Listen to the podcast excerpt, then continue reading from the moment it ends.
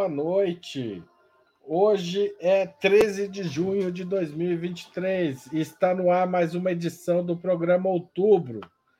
No final de maio, conforme notícia veiculada recentemente, o Ministério da Justiça do Brasil recebeu um pedido feito pelo advogado Ari Berger, vice-presidente da CONIB, a Confederação Israelita do Brasil, e presidente do Instituto Memorial do Holocausto, para que o cantor Roger Waters seja impedido de se apresentar no país.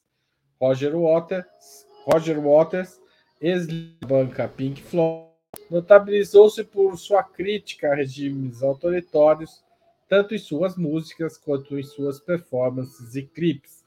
Na atual turnê, This Is Not a Drill, em determinado momento do show, Roger Waters usa um traje similar ao uniforme da SS, Organização Paramilitar de Apoio ao Regime Nazista de Hitler, que se tornaria também parte da sua máquina de extermínio. O uso do uniforme provocou a reação da polícia alemã, que abriu uma investigação, uma vez que a Alemanha proíbe o uso, a divulgação e a apologia da simbologia nazistas, exceto com propósitos educacionais ou em alguns contextos artísticos, que neste caso foram desconsiderados.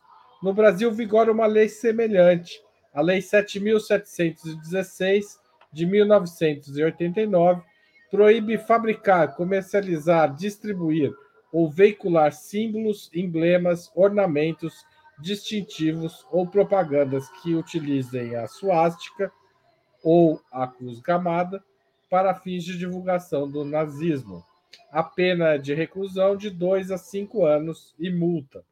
O pedido de Ariberger foi endereçado diretamente ao ministro da Justiça, Flávio Dino, em 29 de maio. Dino, quando a notícia se tornou pública, respondeu que o Brasil não prevê censura prévia e que analisaria o caso com calma e prudência.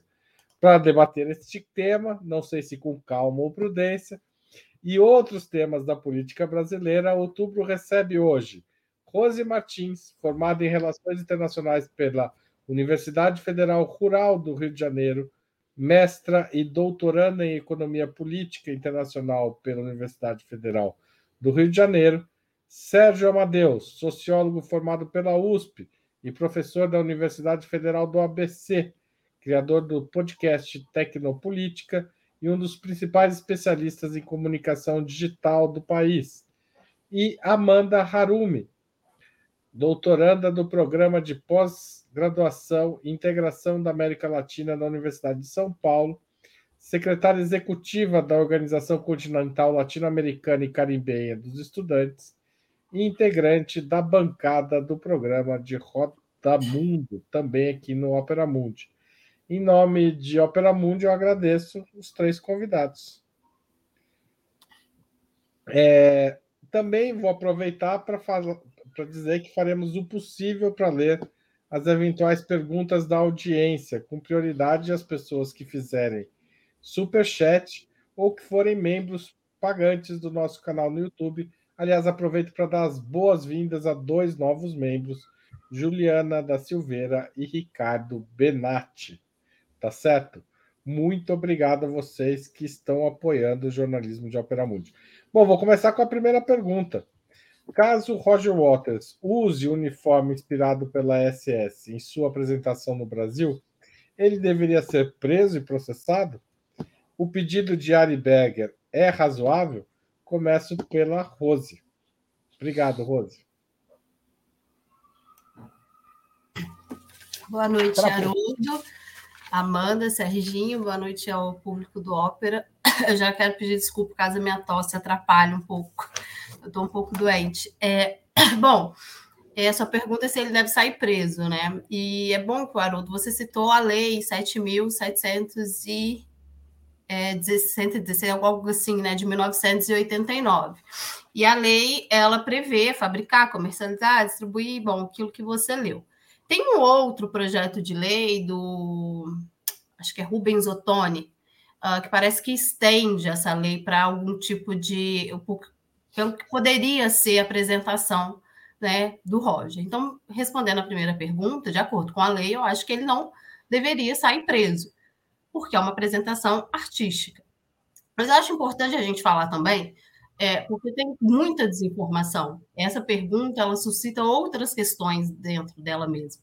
É, a questão do, do, do, Roger, ela tem uma questão uh, política por trás, né? Esse pedido do Ari Berger, o notório bolsonarista, tem uma questão política por trás por causa do uh, ativismo político uh, do Roger e principalmente é, a sua defesa da causa palestina.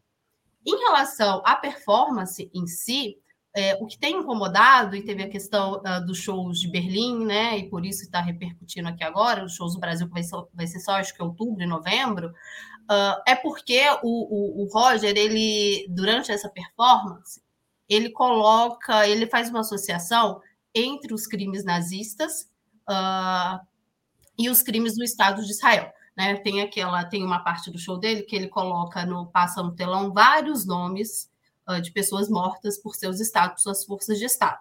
É, e tem o nome do George Floyd nos Estados Unidos, né? Na frente está morreu por ser negro. Tem o nome da Marielle, inclusive. É, se não me engano, ele fez isso no, no último show aqui no Brasil, inclusive.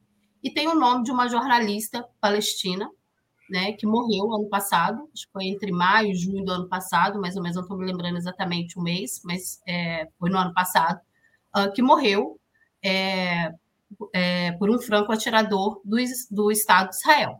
Então, ele faz essa associação dos crimes, e isso é, incomodou os sionistas.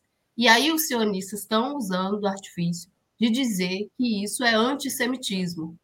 São coisas diferentes, né? É, acho que, acho que a gente vai ter mais tempo de falar sobre isso aqui no programa. Uh, então, o pedido do Ari Berger, ele não é um pedido razoável, né? Está misturando as coisas uh, para defender uma causa política que é e, e, e, se contrapor diretamente, né?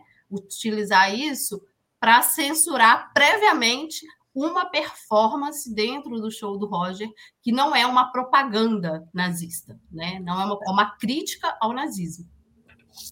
Claro. Tá certo, eu vou chamar o Sérgio Amadeu, que está vestido para a ocasião, Sérgio. Aqui, ó. Estou vestido, ó. Vestido, vestido. Não, é, a Rose foi muito certeira. Primeiro, boa noite, Rose, boa noite, Amanda, Haroldo, a todas e todos que estão aí. Mas eu acho que os, os argumentos para a sua primeira pergunta, é, é, eles estão contidos ali na resposta que a Rose acaba de dar. Mas o mais importante de todos, eu acho, é que é como numa performance, você pode ter uma performance a favor do nazismo ou contra. E, e ele é claramente contra o nazismo. Né? Claramente contra o nazismo. E, na verdade, é, não há nenhuma similaridade entre aquela performance e o apoio à SS e o apoio a práticas de violência. Ao contrário, é uma revolta contra o totalitarismo que foi aplicado naquele momento. O, o mas mas é, outra coisa que precisa ser res, ressaltada, que eu ia falar também. Esse advogado, ele é um notório, notório bolsonarista.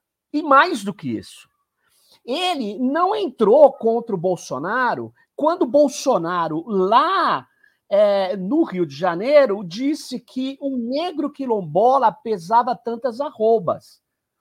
Ele não fez nada. Ele não disse, ele não disse que isso era um absurdo, que ele não permitia que entrasse na casa de pessoas que fazem parte da luta contra essa violência, a diferença, a, a, a, a ideia do outro, a prática religiosa do outro.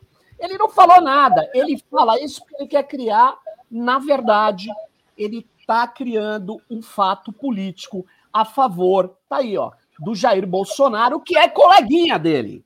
Então, eu queria dizer o seguinte: não dá para aceitar isso não dá para aceitar. E quero terminar o tempo que me resta dizendo o seguinte: é, o Estado de Israel ele tem lá dentro uma forte oposição democrática. Mas, na verdade, quem está comandando o governo de Israel está cometendo práticas de assassinato em massa ali no, na Palestina. Ele criou um, o maior presídio do mundo, que é a faixa de Gaza. Eles tratam os palestinos como pessoas que não têm direito à vida. Isso é inaceitável.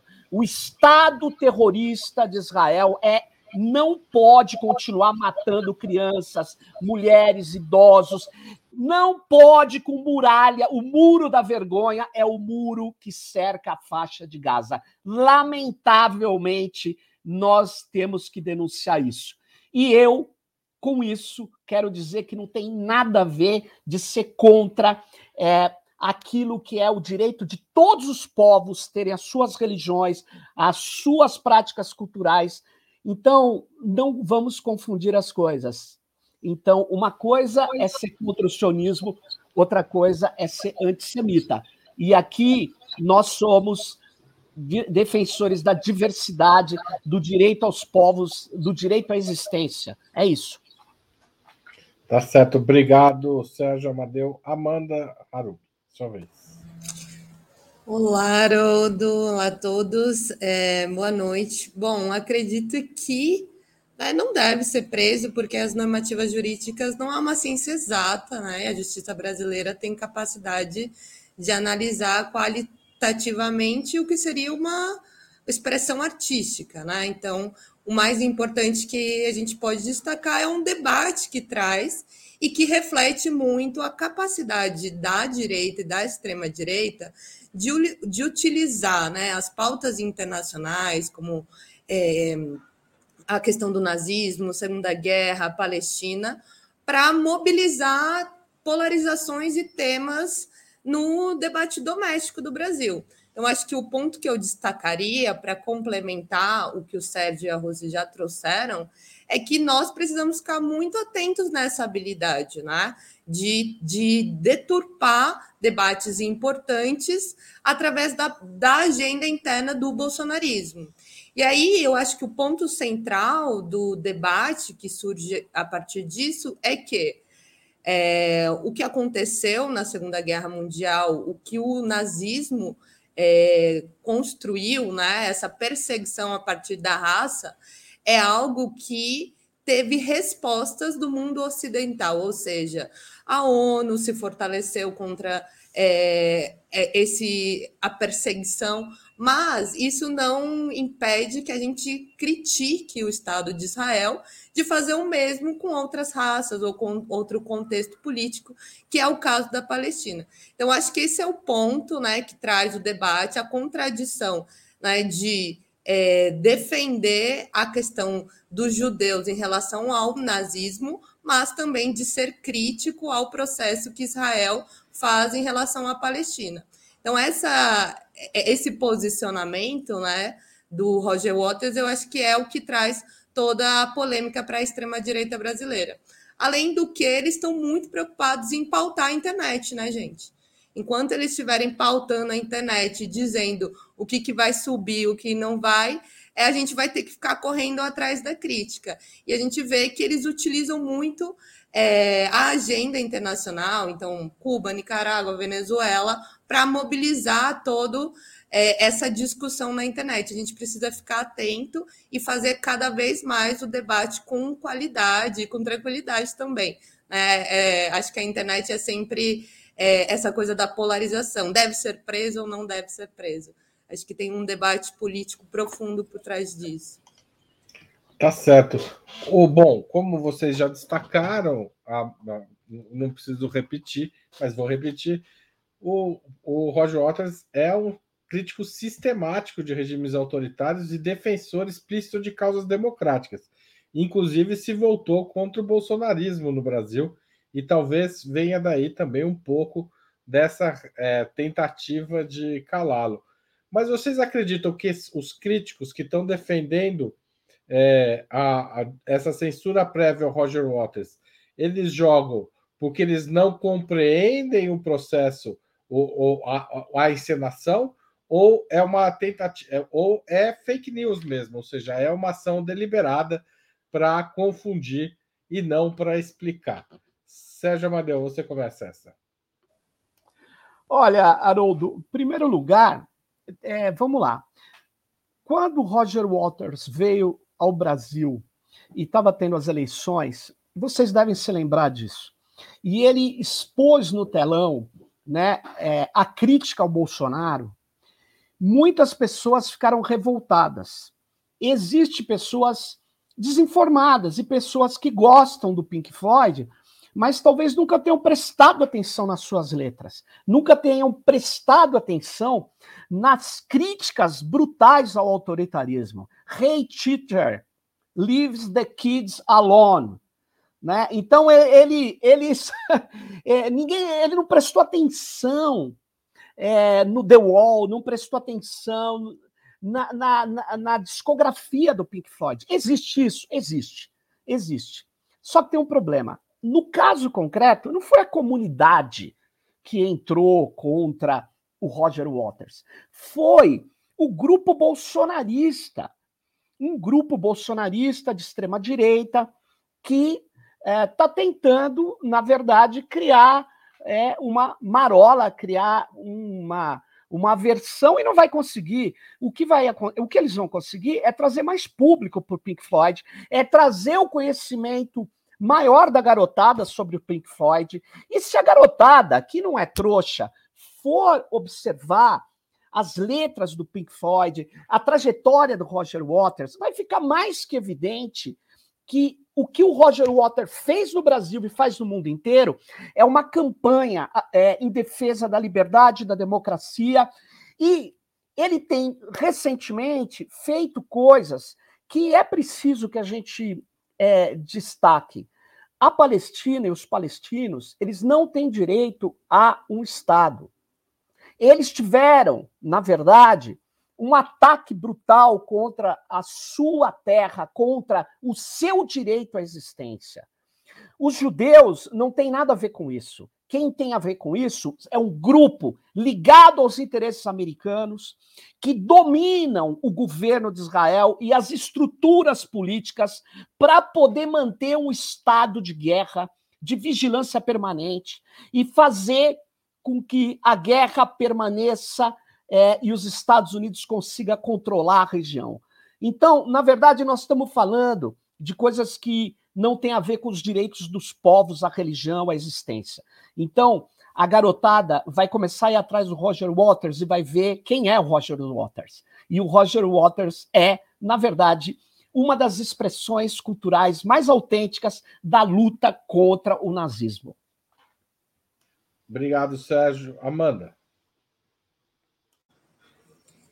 Bom, eu acho que é com certeza uma ação de, deliberada, né, de tentar confundir essa essa expressão artística, porque o que a direita mais quer é tirar o crédito do debate da esquerda. E aí eu vou incluir a esquerda até mesmo com a mídia liberal, porque eles têm toda essa construção da narrativa que essa esquerda é hipócrita, que essa esquerda é uma farsa, né, de que tudo que é apresentado é uma contradição, que a intelectualidade e a cultura né, é algo do comunismo. Então, a gente pensando como eles vão construindo essa narrativa, com certeza é uma ação deliberada para confundir um público.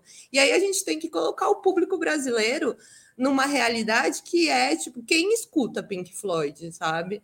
Quem vai ler a matéria até o final? Quem conhece essa. É, quem, quem consegue entender as letras em inglês no Brasil? Entendeu? Então a gente tem que entender para que público o bolsonarismo está falando e como eles manipulam essa, essa informação facilmente. Outra coisa também que eu acho impressionante, que eu falei sobre essa capacidade da direita pautar a internet e pautar o nosso próprio debate, é que a gente começa a se divergir né? A gente começa a falar, ah, eu acho que é nazismo, não, não é nazismo. E aí a própria né, ala democrática começa aí é, entrar num debate que muitas vezes não é o objetivo central. Como artista, eu acho que ele está acertando, né? Porque a arte é provocar. Né? A, a, arte é provocar um questionamento, provocar uma dúvida, provocar se é belo, se não é. Né? Então, acho que, como arte, isso está trazendo um debate público importante, que aí a gente pode desdobrar de várias maneiras, né? Dentro da questão do ativismo dele, que foi explicitamente contra o Bolsonaro, né? Então, o, a, essa base que defende Bolsonaro já identifica ele como um representante da esquerda, do comunismo, é, do, do, de, do outro lado. Então, tem todo um debate político é, que a gente precisa prestar atenção, é como eu falei nessa capacidade de pautar a partir de debates de difícil acesso para o brasileiro, né? então entender o que é a causa palestina, o que foi o nazismo, né? quais são as políticas de defesa dos direitos humanos, né? o ativismo da arte, esses debates que querendo ou não são debates elitizados, utilizar tudo isso para deturpar a esquerda, no geral, né? E estou falando esquerda bem amplo mesmo.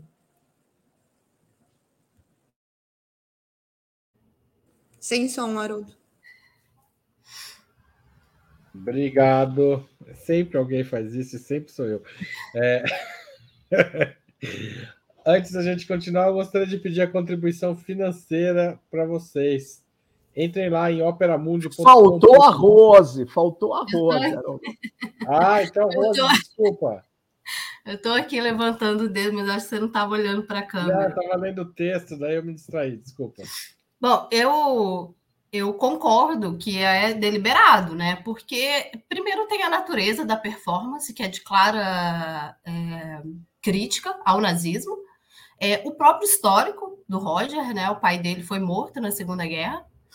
É, então, obviamente, que eles estão uh, manobrando essa situação para é, gerar um, um, debate nas redes sociais. E tem a figura dele também, histórica, militante, que incomoda, né? Ultimamente, é, ele falou sobre a guerra, ele criticou a OTAN, ele é membro de um movimento de boicote a Israel.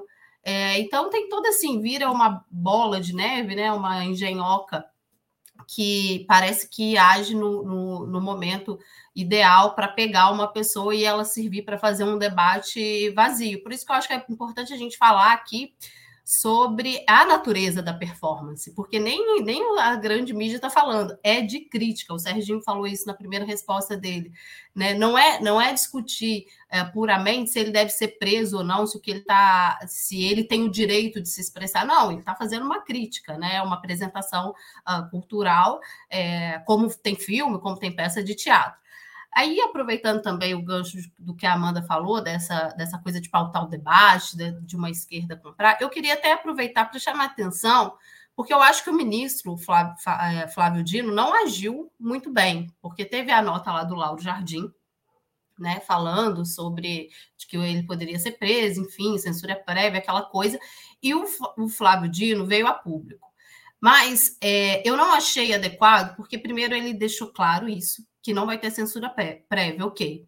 Mas ele não deixou claro é, que não é uh, que a apresentação é em tom de crítica. A gente pode discutir se isso é o papel dele, porque ele é ministro de Estado, que não sei o quê, mas ele colocou uma segunda, um segundo ponto no post dele que deixava ambíguo se era ou não não ia ter censura prévia, mas não falava da natureza da performance. Aí eu também quero chamar a atenção, porque o Flávio Dino ele é extremamente popular nas redes sociais. Ele saiu até em uma pesquisa como ministro mais uh, popular do governo Lula.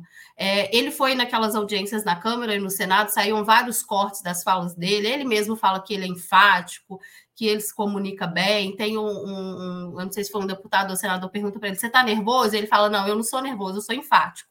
Eu acho que ele né, como um ministro de um governo de esquerda, como um, um, político do campo de esquerda que ele foi, eu acho que ele poderia ter aproveitado esse momento ali nas redes sociais, com essa popularidade dele, né, que as pessoas param para ouvir ele, para falar sobre a natureza da performance, para falar justamente do histórico do Roger enquanto militante, das causas que ele defende, até essa questão da família dele. Acho que teve um excesso ali de republicanismo que para o campo político que ele está situado, sinceramente, eu achei até um pouco ingênuo e desnecessário. É, o. Ficou em cima do muro, né? Podia ter descido ali, né? Como ele desceu várias vezes. Aliás, o, o, vídeo do Flávio Dino, um dos cortes do Flávio Dino, é um dos vídeos mais vistos aqui do canal do Opera Mundi. De fato, ele é bastante popular nas redes, mas dessa vez ele deixou a bola quicar na frente do gol e não fez nada. É, bom, antes da gente continuar, gostaria de pedir a contribuição financeira de vocês para a Opera Mundi, eu estava dizendo. Entrem lá em operamundi.com.br barra apoio e façam agora uma assinatura solidária. Isso é muito importante para a gente, para a gente manter esse jornalismo, fazer o contraponto, discutir esses temas com essa liberdade que a gente tem aqui. Outra opção é você se tornar membro pagante do nosso canal no YouTube. Clique em Seja Membro. Também tem várias opções de valores, assim como assinatura solidária, você escolhe a sua. Quem quiser fazer um super chat e mandar uma pergunta, um elogio, ou mandar só um super sticker para nós também contribui. Pode fazer isso agora mesmo durante a transmissão ao vivo, ou pode fazer um valeu demais se estiver assistindo o programa mais tarde, né? Ou em outro horário, né? Mais tarde. Quem está vendo, está vendo aqui, né? E a sexta forma é mandar um pix nossa chave é apoia.operamundi.com.br e nossa razão social é última instância editorial limitada. Aceitamos PIX em qualquer horário, tá certo? De qualquer valor. Todos eles são importantes. Compartilhem, cliquem no sininho, enfim, tentem girar o algoritmo ao favor da mídia independente.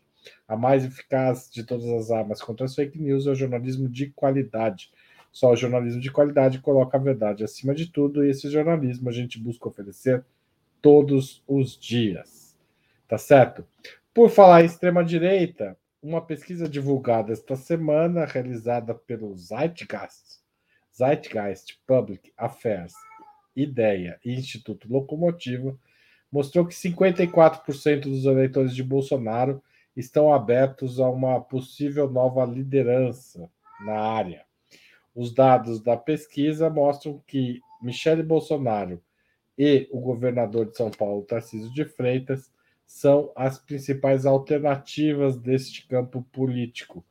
Afinal, pode haver um bolsonarismo sem Bolsonaro? Rose, você começa assim, eu, eu me penitencio de ter tirado a palavra de você antes. Olha, é, eu acho que para começar respondendo essa pergunta, se né, tem bolsonarismo sem o Bolsonaro, eu acho que a gente precisa tentar entender também os perfis políticos da Michele e do Tarcísio, né? Eles são, é, eles não são a mesma pessoa que o Bolsonaro, mas eles estão de certa forma atrelados a esse movimento. Acho que a, a Michele ela a gente não sabe ainda exatamente quem é a Michelle. Eu acho que ela é um, um tá um pouco tá um pouco oculta as reais intenções da Michelle. É, a não ser que ela é extremamente vinculada aos evangélicos, né? E ela está fazendo um movimento dentro do PL, é, aparece toda hora na TV como é, articuladora do PL Mulher. Uh, e o Tarcísio, é, eu também, assim, uh, não sei se ele pode ser é, separado do bolsonarismo. O Tarcísio, ele cresceu, ele teve um desempenho eleitoral para um cara que não tinha trajetória política muito bom, né, no maior estado do Brasil, é, e uh, debaixo do bolsonarismo. É, eu acho que esse, esse movimento de e, e, que essas pesquisas indicam de que o Bolsonaro pode ser substituído, eu acho que ele tem mais a ver com um desgaste que pode ser de curto prazo do Bolsonaro, por causa de todos esses escândalos, a questão das joias, né? O Bolsonaro está indo para a PF depois, ele mesmo está mais calado. Parece que ele estava falando muito mais quando ele estava nos Estados Unidos do que agora, então parece que ele está mais ressaqueado ainda. Tem a, a repercussão extremamente negativa do 8 de janeiro, que é da galera, que é, que é da base bolsonarista em torno de 28%. Então, eu acho que a figura do Bolsonaro, eu, eu não diria que ele está extremamente apagado, mas eu acho que ele está no bastidor.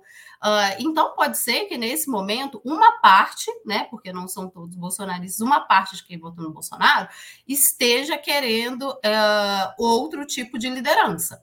E aí o Tarcísio, ele está com cargo político num estado extremamente importante, e a Michelle está muito mais na mídia do que o Bolsonaro nesse momento. Então pode ser natural que as pessoas tenham essa, esse feeling de, de indicar é, essas outras figuras.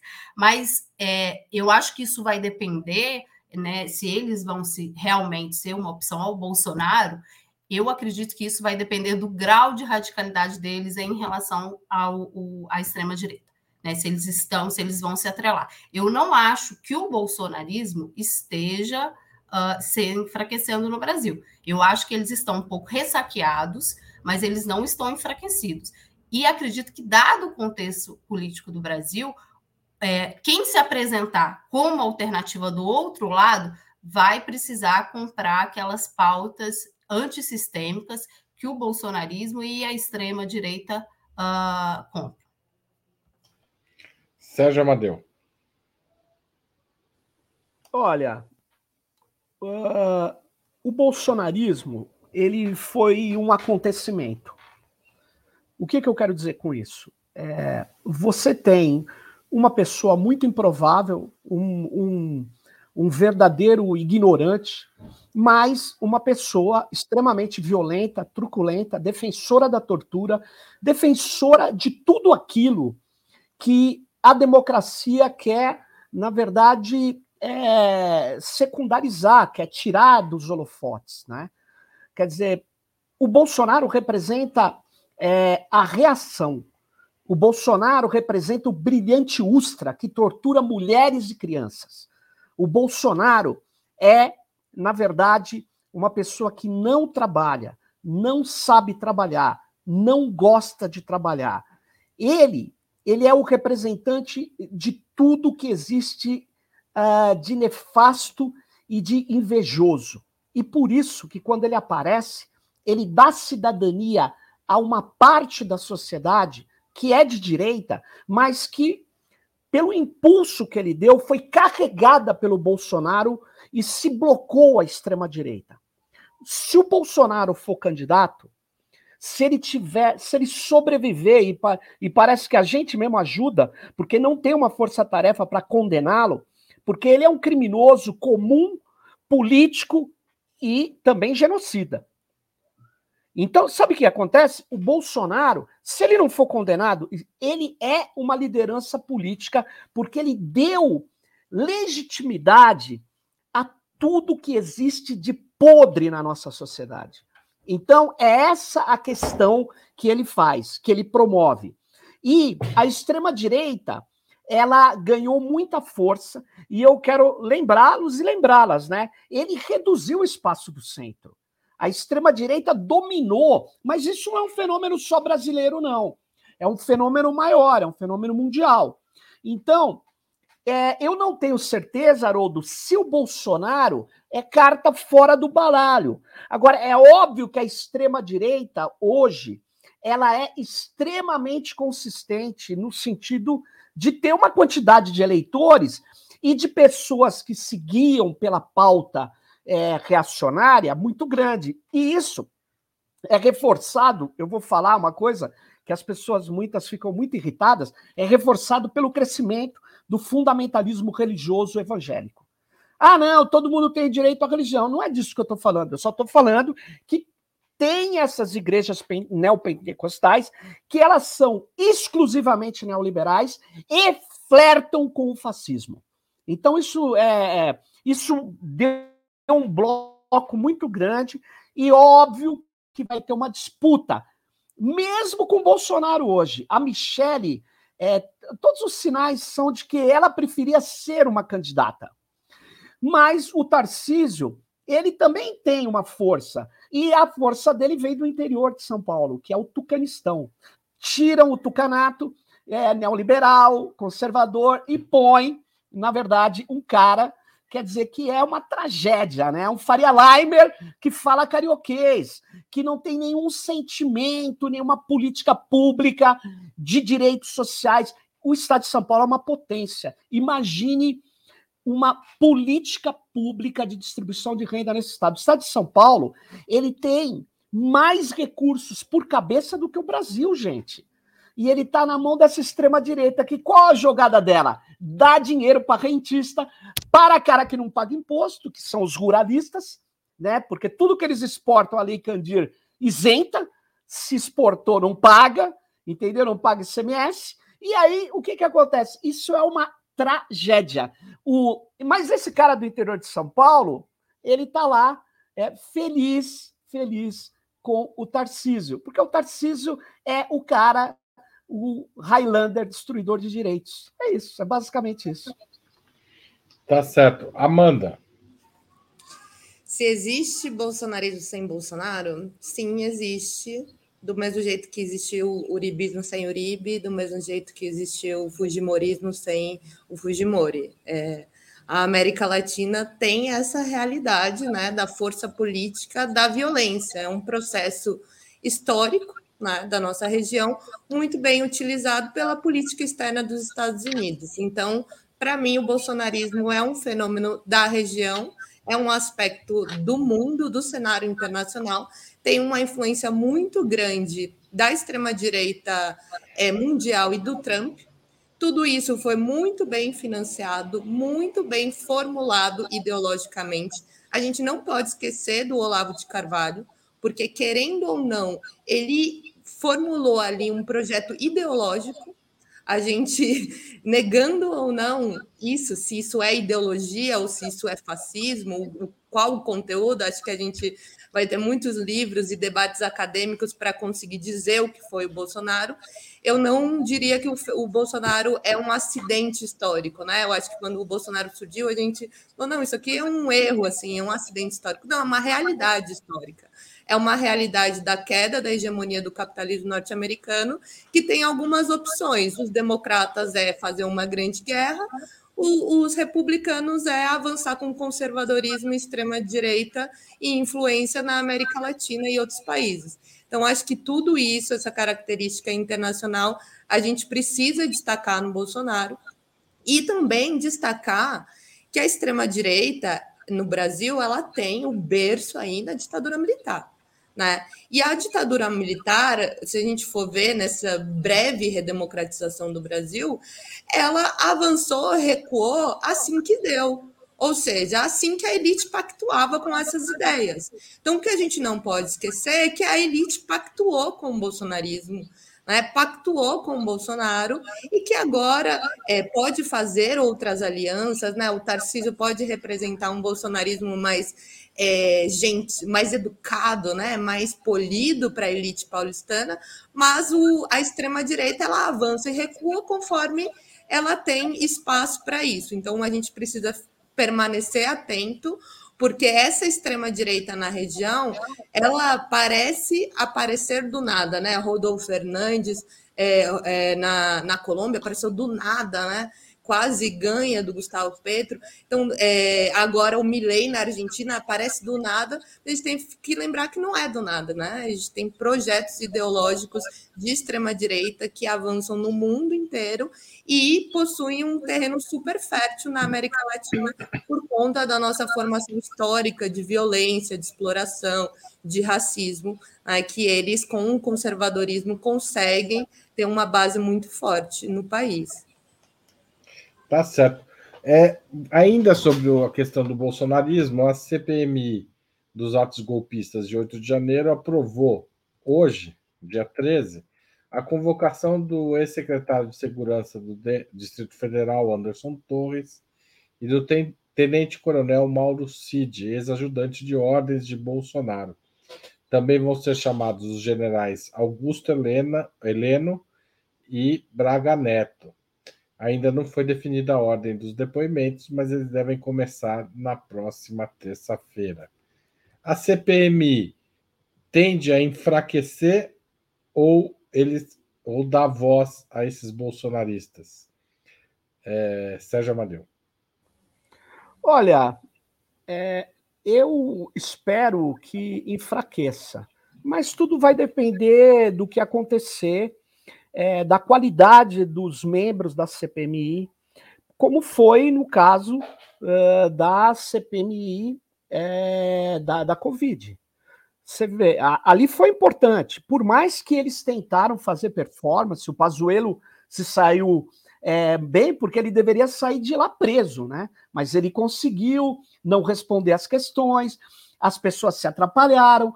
Então, é, há uma teatralização que, que infelizmente, é, é, ela ah, suplanta os fatos. Porque o 8 de janeiro, na verdade, é um, uma clara ação é, que iria caminhar para um golpe militar. Né? É, isso é básico. Né? Eles tentaram. É só você ver como estava é, o chefe da segurança palaciana. Quem deu ordem para ele não agir? Quem deu ordem? Ah, foi o Gabinete de Segurança Institucional. Desculpa, não funciona desse jeito. Aquele gabinete, ele dá algumas ordens, mas não na segurança do palácio, que vem diretamente do Comando Militar de Brasília. Então, nós estamos em, várias coisas vão aparecer. Então, eu acho o seguinte: eu acho que existem vários fatos, existem fatos contundentes. Agora, depende da qualidade das nossas ações na CPMI. É, depende da seriedade que a gente vai levar. Depende de uma série de fatores. A política aí está acima da, do fato. Essa é a questão. E é o que tem acontecido no Brasil Aliás, no Brasil, não, no, no mundo. E aí eu termino dizendo: o mundo, queria lembrar que o fascismo ganhou a primeira-ministra da Itália. Nós estamos vivendo um fenômeno internacional, um fenômeno onde uma parte da classe dominante ela rompeu com a democracia, ela é neoliberal, ela quer destruir o conjunto dos direitos. Ela mal chama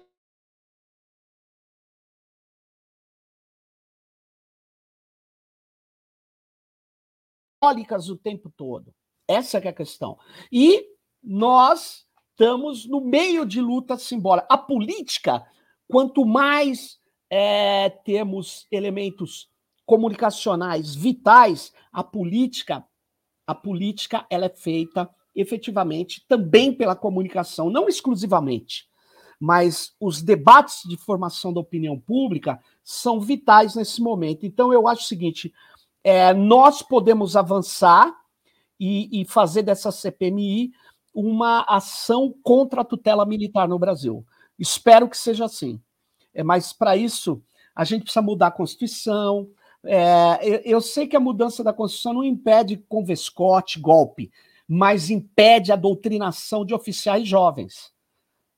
Então, é, não, só, não é pouca coisa tirar aquela ideia de que eles têm a defesa da ordem pública, gente. Nós mal conseguimos mexer nisso. Não há consenso na esquerda. Não podemos cutucar a onça com a vara curta. Da onde você viu isso? A vara, a vara curta é 8 de janeiro. Agora é hora da gente avançar. Entende? Então eu acho que é, vai depender da nossa seriedade lá dentro dessa CPMI. Tá certo. Obrigado, Sérgio. Amanda. Bom, também acredito que vai ser ali uma disputa, né? Um palco de disputar é, essa interpretação. Mas é, para quem votou no Bolsonaro e não se identifica como um bolsonarismo, que votou no Bolsonaro contra a esquerda, contra o PT, eu acho que o 8 de janeiro é, pegou muito mal. Por quê? Porque o Bolsonaro, querendo ou não, ele conseguia é, dizer, através da utilização das, da bandeira, das cores do Brasil, que ele era nacionalista, né? que ele era o que teria ali de mais, da ordem, né? que republicano de um, de um certo jeito, apesar da gente saber que não, né, que ele era completamente antidemocrático, ele vendia essa perspectiva de amar o Brasil. E aquelas imagens fica muito explícito para qualquer pessoa que aquilo não tem nada de nacionalismo, né? Que foi destruído tudo que a gente conhece de símbolo do nosso país, desde a Constituição até é, aquelas imagens vergonhosas, assim. Então, eu acho que isso manchou bastante em quem votou silenciosamente no Bolsonaro. Então, hoje, a, a, as cenas, né, que as pessoas foram presas por quebrar as coisas, né, por destruir patrimônio, eu acho que ela é importante para a gente conseguir dialogar com uma parte da população que não é desse delírio bolsonarista que vai apoiar o Bolsonaro, independente de qualquer posicionamento. Então, acho que tem assim uma certa vergonha de um pessoal né, que votou no Bolsonaro, que defende o Bolsonaro muito pelo Paulo Guedes, pelo projeto econômico, que ainda continua é, nesse discurso mas que não é a favor do chamado violência, depredação de patrimônio, né? Que é a favor da ordem, porque no Brasil a gente tem muito esse discurso, né? O discurso pacífico, né? um discurso da paz. Então, o que eles sempre é, utilizavam para criminalizar a esquerda? Que a esquerda era terrorista, que a esquerda invadia terras, que a esquerda vai usar armas. Então, quando a, a, isso ficou mais relacionado à imagem deles, né, de invadir, de destruir, eu acho que eles perdem um pouco é, desse apoio. Então, a, vai ser um espaço para a gente disputar, né? não disputar os bolsonarismos, os bolsonaristas fanáticos, mas disputar aqueles que querem sim né, um, algo para o Brasil, né, que acreditam nesse discurso do nacionalismo, da valorização é, do nosso país. E isso é algo que a esquerda precisa muito resgatar a gente precisa lembrar né, que nós somos nacionalistas, que, que defende a proteção da economia, o desenvolvimento econômico, a industrialização. Querendo ou não, né, toda essa extensão territorial republicana é a esquerda também, né? Porque eles querem muito relacionar a gente como é, algo fora da ordem, né? Como o comunismo, como uma sociedade paralela. Obrigado, Amanda Rose. Bom, é, se vai enfraquecer ou vai fortalecer. Eu vou pegar, eu vou pegar dois ganchos aqui, um num ponto trazido pelo Serginho e outro trazido pela Amanda. Primeiro, achei é, interessante isso que o Serginho falou, porque eu acredito muito nisso, sobre a qualidade de quem vai participar desse processo aí da CPI. Eu acompanhei a CPI da Covid e eu acho que naquela época é, o, o, a, o, o grupo ali de poder do Bolsonaro não imaginavam que eles iam levar tanta porrada naquele ambiente. Foi bastante difícil para eles, para o Pazuello, para o. Esqueci o nome da que foi ministro das Relações Exteriores, é, eles ficaram em maus lençóis na CPI da Covid, mas teve um aperto político ali muito forte. Porque, mesmo que não tenha se materializado em prisões depois que passou, hoje em dia as pessoas não falam muito, eu acho que ali teve uma inflexão política é, bastante forte em relação é, à ação do Bolsonaro é, na, na pandemia. Eu acho que ficou bem explícito, uh, principalmente sobre o que aconteceu em Manaus mas uh, teve um aperto da oposição muito forte em deixar claro os crimes que estavam sendo cometidos na condução da pandemia. E aí, é, sobre o que eles fizeram no 8 de janeiro, vai depender também do, do lado que está lá apertando eles, né? Quem vai participar e quem vai colocar contra a parede e fazer é, isso virar um discurso político, reverberar politicamente, porque é o seguinte, é, também sobre essa questão de fortalecer ou enfraquecer, eu acho que a gente tem que tentar enfraquecer o bolsonarismo em todas as frentes, mas não achar que é só a frente institucional ou jurídica, né? Precisa é, fazer, eu sempre que eu participo aqui, eu falo um pouco da comunicação do governo, eu acho que precisa fazer o que está sendo discutido lá e o que conseguir tocar é, neles é reverberar politicamente, para o público saber. Porque, como a Amanda disse, não é todo mundo que votou no Bolsonaro, aliás, eles ficaram bastante, acho bastante decepcionados, porque as pesquisas mostraram que muitos eleitores do, do Bolsonaro condenaram é, o, o 8 de janeiro, né? Porque quebrou aquela ideia da ordem, né? Que eles tanto gostam de falar. É, muita gente condenou. Então, eu acho que nesse momento o governo, né? E, os, o, e quem vai participar ali é, da CPI está com, um, com a faca e com queijo na mão né, de fazer esse aperto, digamos, institucional ali e fazer reverberar politicamente e deixar claro, deixar extremamente marcado para a população, para quem votou no Bolsonaro, para quem não votou, o que foi, né, que foi a tentativa de um golpe, né, para não deixar um governo é, ir adiante, um governo eleito pela maioria dos brasileiros. É preciso ter um corte político ali, um, um, um discurso político muito forte, que não fique né, que não fique restrito ali aquele ambiente, né? Eu espero que quem vai participar ali consiga é, é, fazer, agir como muitos uh, muitos parlamentares agiram na CPI da Covid. Precisa ser bastante enfático, mostrar que o projeto deles é completamente diferente uh, do nosso e mostrar os crimes do bolsonarismo. Né? Tem esse corte aí do 8 de janeiro para mostrar os crimes do bolsonarismo. Desculpa que eu passei muito tempo. Não passou muito, não, Rosa, tá tudo certo. Gente, é, e a luta Lula e Lira? Como vocês têm visto os últimos episódios? A provável troca da ministra do Turismo, Daniela Carneiro, por Celso Sabino, do União Brasil, pode ser considerada uma vitória de Lira ou é apenas uma vitória do Centrão? Amanda, você começa essa? Bom, começo. É, acho que é um debate difícil, é, pode sim ser interpretado como uma vitória de Lira, é, mas pensando que o Brasil está nessa configuração extremamente difícil, né? a, a vitória eleitoral da, nessa democracia onde o Congresso tem muita influência, é, precisa muito de governabilidade, e o governo tem que entender isso. Né? Então, acho que a gente tem um exemplo da Colômbia, né?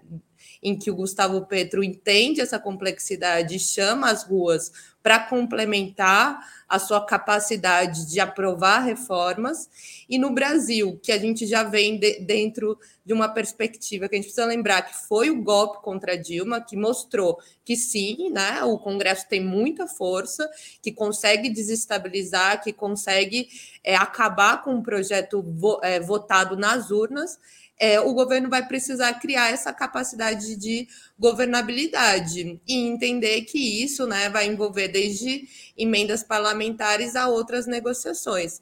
Então, acho que tem muita coisa sendo disputada, né? Falam muito é, do Ministério da Saúde, mas todos os temas estão em disputa, né? Até mesmo o tema da educação é um tema é, extremamente disputado.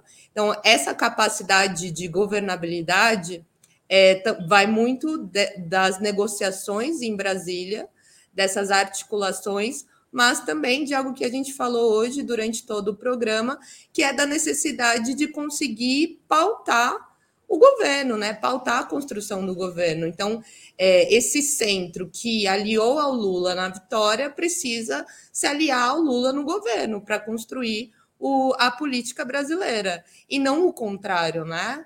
É uma aliança apenas para a vitória eleitoral. Então, a prática, né, a governabilidade vai tá, que ter, é, vai ter que ser incluída nessa complexidade. E isso é a democracia liberal da América Latina. E acho que, como líder, né, o Lula sabe fazer muito bem isso. Então, o jogo está dado, né, as dificuldades estão aí, mas sempre soubemos que seria dessa forma. Tá certo.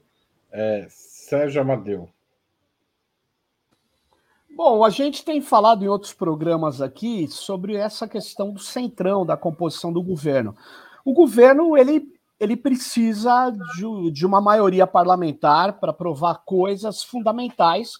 Do contrário, ele não consegue organizar uma política pública que possa é, surtir efeitos na vida dos trabalhadores, das trabalhadoras brasileiras. É, ele precisa aprovar projetos fundamentais. Agora, o que acontece é que a gente mais uma vez elegeu é, é, o poder executivo e perde feio no legislativo. Essa é, a verdade. A gente não dá conta disso. E nós precisamos começar a pensar por que, que, por que, que a gente não tem uma votação similar? Por que, que a gente não consegue avançar é, no parlamento? Porque isso nos coloca na necessidade de fazer um acordo extremamente complicado com o cara que articulou o orçamento secreto, do, que o cara que é um bolsonarista, né? Que obviamente ele é, ele foi um dos primeiros políticos, se eu não me engano, a reconhecer a vitória do Lula, porque ele não é trouxa e ele foi lá, só que o que, que ele está fazendo? Ele está cobrando muito caro isso, né? Ele está cobrando isso de uma maneira a, absurda. Quer dizer, é, ele quer engessar o governo, ele tem muito poder. Qual que é o poder do Lira? É o voto direto do povo? Não. É o poder da articulação dos interesses menores, da articulação da direita e da extrema-direita. Então, ele é o poder do liberal. Ele não tem apoio do povo, majoritariamente, mas ele tem apoio da classe dominante.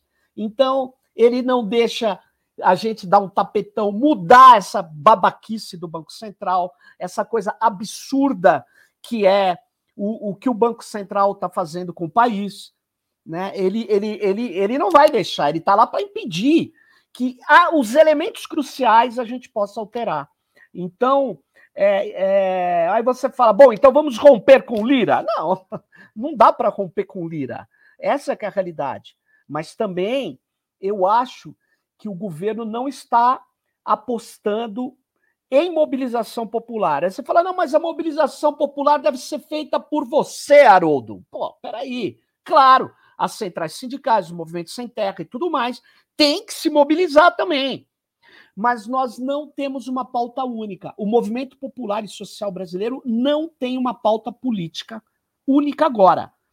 Qual a nossa pauta econômica? Ah, vamos melhorar o Brasil. Não, vamos falar a verdade. Qual a nossa pauta econômica? porque a gente precisa pôr o povo na rua. Porque, do contrário, no momento que a gente mais precisar, vai ser tarde demais. Eu não vejo esse governo que está dando certo, está indo bem, mas eu vejo um governo de muitos solavancos. Eu acho que a gente precisa a gente precisa colocar a questão da distribuição de renda, dos direitos sociais, de novo, como um elemento mobilizador. É isso.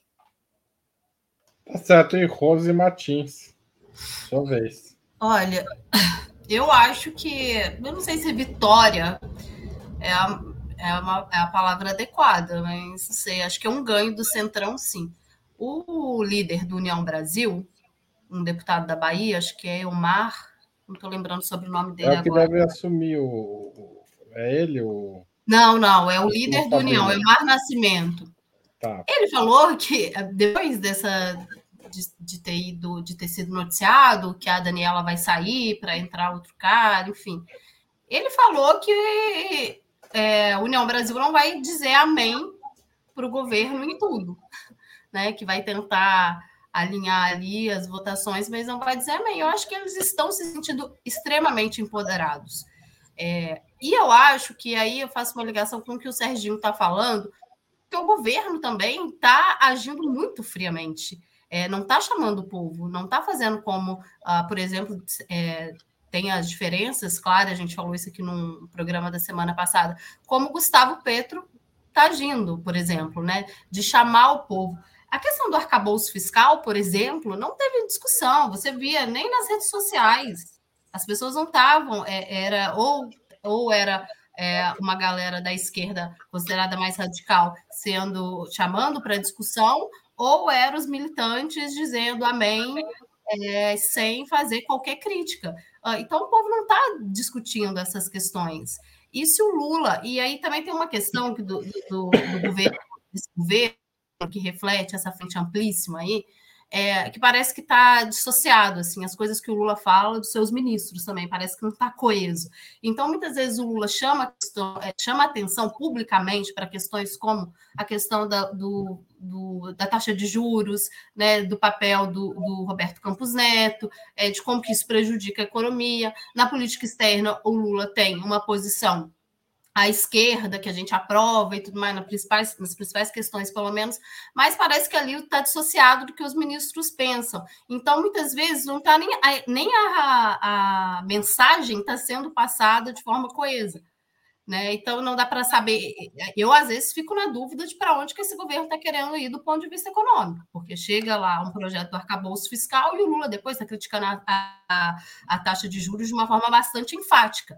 É, Bom, mas ao fim e ao cabo nisso, eu acho que pelo menos tinha que ter uma estratégia mais clara e chamar o povo, porque isso não está acontecendo nesse governo. O governo Dilma foi criticado por essa razão. Esse governo também não, isso não está acontecendo. A gente está tendo vários exemplos aqui na região de que essa forma de conciliação irrestrita, mesmo com os contextos internos que são difíceis, que precisa do União Brasil, a gente sabe disso, mesmo assim eu acho que é preciso chamar o povo, sim, trazer essa discussão. O Lula é, inaugurou aí um podcast, né? Vamos ver o que, que vai sair daí, se vai melhorar a comunicação, porque eu acho que tem uma questão da comunicação aí. É, e acho que mesmo que tenha que fazer essas alianças, eu acho que o governo está é, pecando muito em não é, tentar é, levar para a população as principais pautas, mesmo que tenha que fazer algum tipo aí de né, tá fazendo essas alianças e essas concessões para ver se consegue passar minimamente o que pretende passar no Congresso. Tá certo. Com a Rose Martins, terminamos assim mais um programa Outubro. Amanhã tem mais. Espero todos vocês aqui novamente, ou eu ou o Breno estaremos aqui à frente do programa. Boa noite a todo mundo que assistiu, comentou, compartilhou e etc. Tchau, Sérgio. Tchau, Amanda. Tchau, Rose. Valeu. Tchau, gente. Tchau, Haroldo. Valeu. Tchau, boa noite.